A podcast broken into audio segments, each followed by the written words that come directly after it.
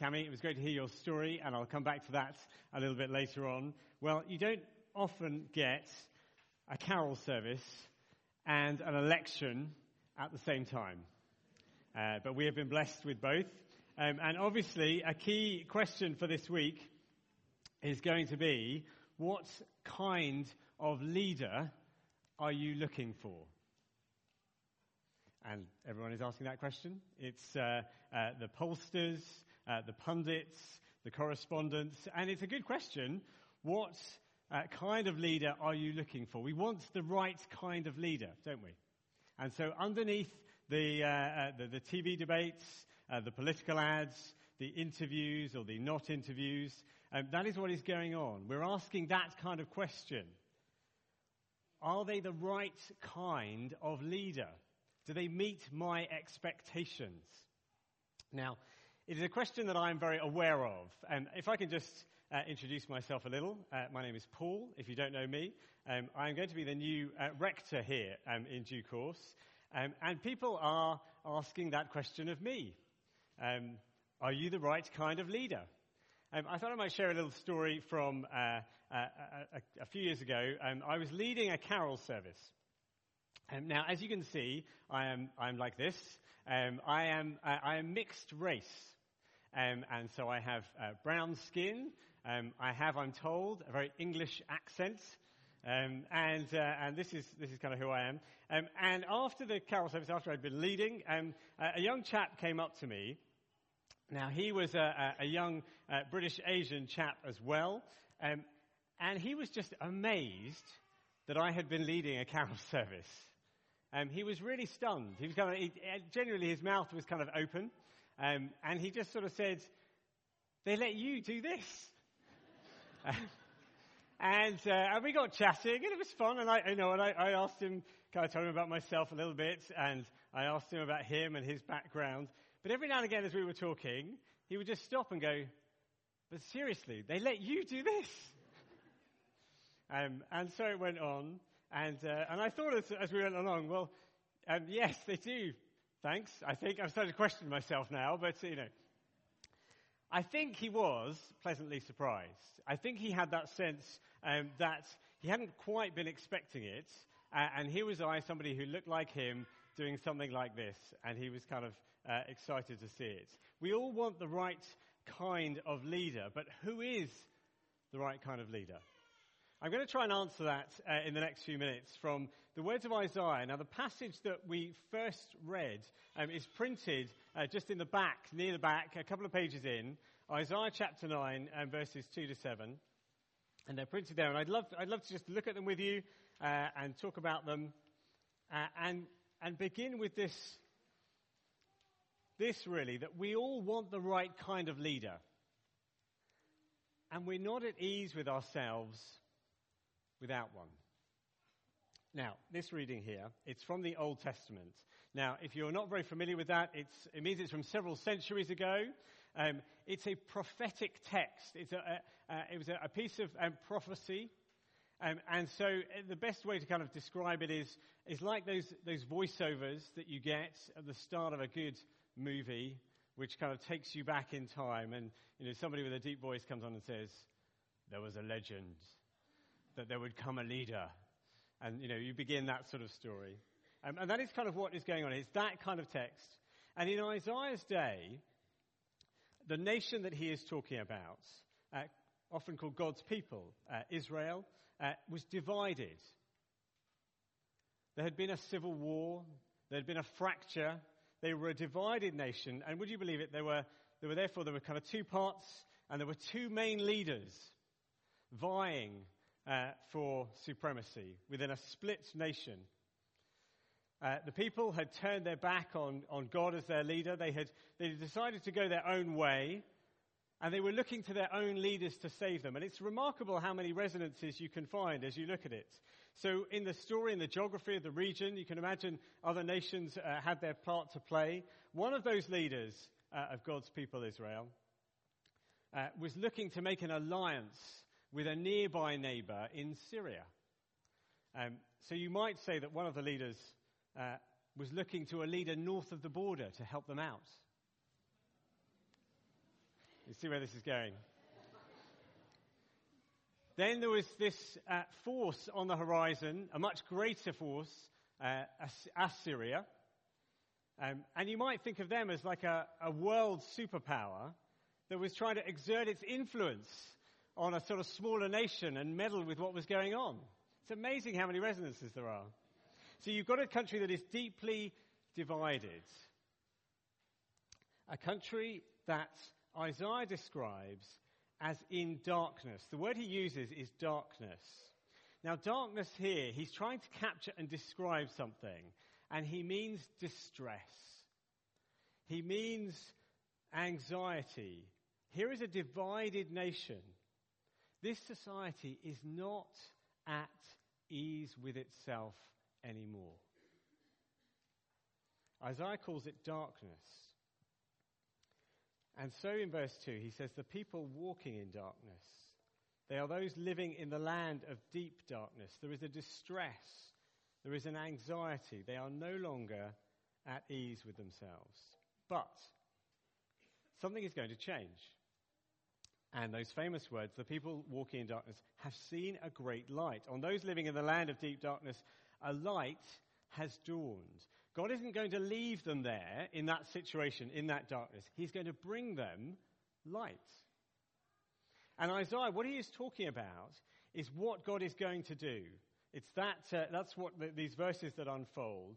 And he is describing for them what life will be like one day. Now, you might think of it as Isaiah's I have a dream speech, okay? A famous I have a dream speech was once given. Isaiah has a dream. Isaiah has a dream that God will bring the nation back together. Verse 3, uh, he says, You have enlarged the nation and increased their joy.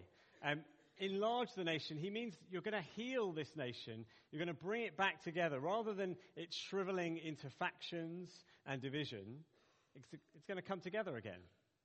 He uses a couple of pictures. He pictures a, a harvest. Um, he pictures uh, national victories and festivals. We might think of times when uh, perhaps you know your nation or our nation here in the UK has been closer together. Uh, we might think of the Olympics, say. Uh, times when people have sort of celebrated and come together and enjoyed being a part of uh, a society. Isaiah has a dream that God will bring a nation back together. Isaiah has a dream that all oppression will end. Uh, he describes uh, Midian's defeat, if you were wondering what that was. Uh, it was uh, uh, uh, many years before. It was a remarkable victory, a famous victory, when the people had their backs against the wall, and actually, remarkably, it had been overturned. again, in, in, this nation's history, you might think of D Day, somewhere where a remarkable victory had come. Isaiah has a dream that all oppression will end. Isaiah has a dream that all conflict will come to an end. Uh, he talks about uh, the warrior's boot um, uh, that's used in battle, every garment rolled in blood. He imagines these weapons of attack are going to be put away. You can hear him saying, Every warrior's boot, gone. Every blood-stained garment, gone. Every bitter social media attack, gone. Every bit of fake news, gone. He pictures that kind of society, that kind of vision of God's people. Now, you wouldn't have this kind of dream if everything was fine, would you? You wouldn't have this kind of dream if everything was fine. If you had the right kind of leader and things were going well, you wouldn't need this. But that is the point. They weren't fine. They were in darkness. They were anxious, anxious, they were fractured, they were distressed. They were not at ease with themselves. Um, I spent some time uh, at a conference um, earlier this year. I got to go to a conference. It was quite a, a, a privilege to be at. Um, uh, it was about conflict and uh, reconciliation, um, about war and about peace. And it happened to be uh, being held in uh, Bosnia, in the Balkans, um, a place that has a very fractured history, um, a very torn and painful past, a place uh, where uh, there have been long periods where they haven't been at ease um, at times. Um, and the conference was, uh, was very interesting. It was being facilitated by those who work um, in peace and reconciliation around the world. And at a number of times it was pointed out that in the UK at the moment, in some parts of Europe at the moment, uh, in some parts of the United States at the moment, and other places around the world which you will know, there are countries that have entered periods of internal conflict. And sure, nobody has gone on the radio to announce to everyone, we are now in a time of conflict, we are now at war with ourselves, we are now at war with somebody. But that is what we have entered into. And we might say, uh, looking back a few years, without quite realizing it, a referendum here has plunged us into internal conflict. And we may be only at the beginning of that. And as you look around, I wonder if you sense this. We are not at ease as a society anymore, are we? We're divided and distressed. We are anxious. I wonder if it has struck you as we have turned our back on God, it means we put incredible weight on our leaders. We build up the leader that we have put our hope in, and we tear down our opponent's leader. And then when our own leader lets us down, we destroy them as well. We are not at ease with ourselves. And we're not at ease with ourselves personally. Uh, Cami was very brave and described that earlier. Uh, we can find ourselves personally in periods of anxiety and uncertainty, of not being at ease. I wonder how many of us here would say we feel that. We're not sure exactly who we are anymore. We need a different kind of leader. We need a different kind of leader. And that is what uh, Isaiah begins to speak of. I said these words were a, a prophecy, um, and I said they were a bit like a, a, movie voiceover. So when we get to um, verse 6, uh, you have to imagine in that sort of deep uh, uh, voice that a hero is coming. For to us a child is born, to us a son is given, and the government will be on his shoulders, and he will be called Wonderful Counselor, Mighty God, Everlasting Father, Prince of Peace. Now, he is given to us. It's the first signal that he is different. He is a different kind of leader. He is given to us. We need somebody who is different to us, who isn't just like our own leaders. He's a child. Uh, he's going to come into the world in weakness. The government is going to fall on his shoulders. Uh, leading is a, a burden. And it's a burden that he is going to take on our behalf. And these are the first hints that the way he leads is different. It will be through liberation, not oppression. It will be through peace and not through force. He isn't going to come and impose himself in that way. He's going to come quietly and in weakness and take a burden upon himself for us. Now, Isaiah puts his finger on four qualities that he has. He describes him first as a wonderful counselor. Um, a lot of this is about um, this is strategy. Uh, it, you could you could uh, describe it as an amazing advisor, the best kind of advisor that you had, who, could, who knows exactly the right thing to do and exactly the right way to go.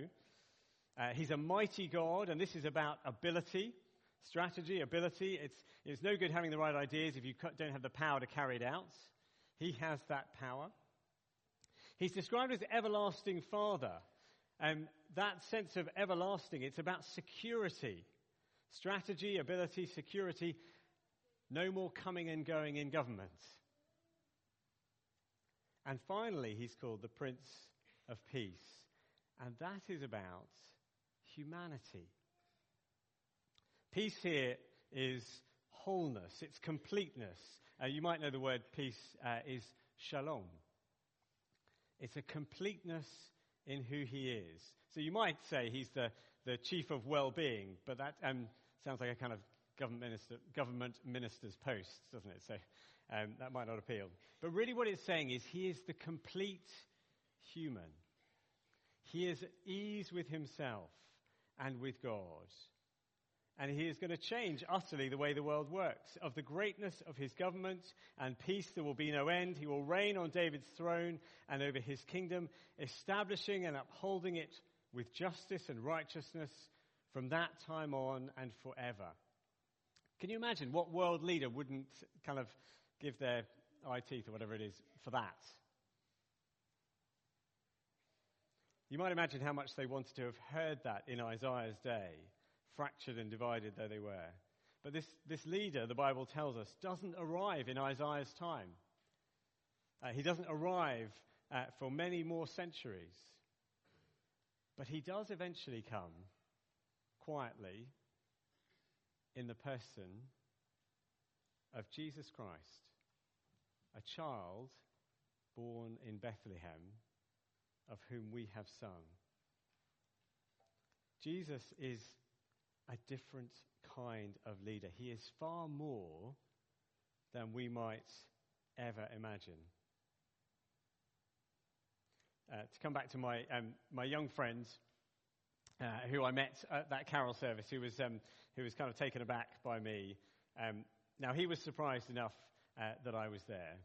Um, but I'm, you know, I'm not that remarkable. Um, this is, this is sort of altogether different. What's being described here, imagine he had come along, it hadn't been me here, but he'd, uh, he'd found, I don't know, somebody, someone like Barack Obama. Now that would have really wowed him. It's that kind of idea.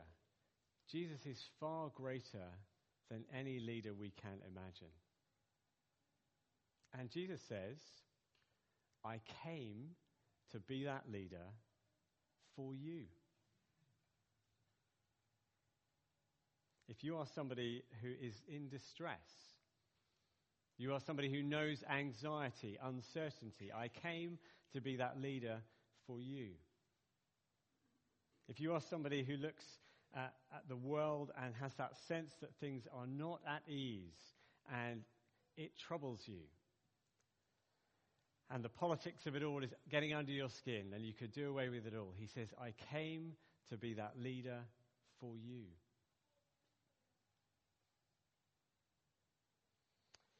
What are we supposed to do with this? Well, I wonder, there might be a few things you could do. If, if this is the, the, the kind of first uh, time you've ever been in a building like this and you've uh, heard someone like me talking, come back. Come back sometime and hear again. Hear of this leader. You might want to come and find me afterwards, and uh, I'd love to give you a, a, short account of the life of Jesus, uh, which describes how he led and what he was like. You might want to find somebody you've uh, uh, seen at the front or somebody that you've come with and say, Would you tell me more about him? We are, uh, in the new year, we'll run uh, a small group uh, where you can find out a little bit more about Jesus, this leader. Does he really stand up to what he says he is? Isaiah would say this week, I think, to all of us register your vote, but don't ultimately rely on your vote. As the months go by, as the years go by, when your leader inevitably lets you down, when the world still seems to be a mess, you'll still find yourself looking. We will need a leader who is greater than all of them. I wonder what kind of leader you are looking for this Christmas.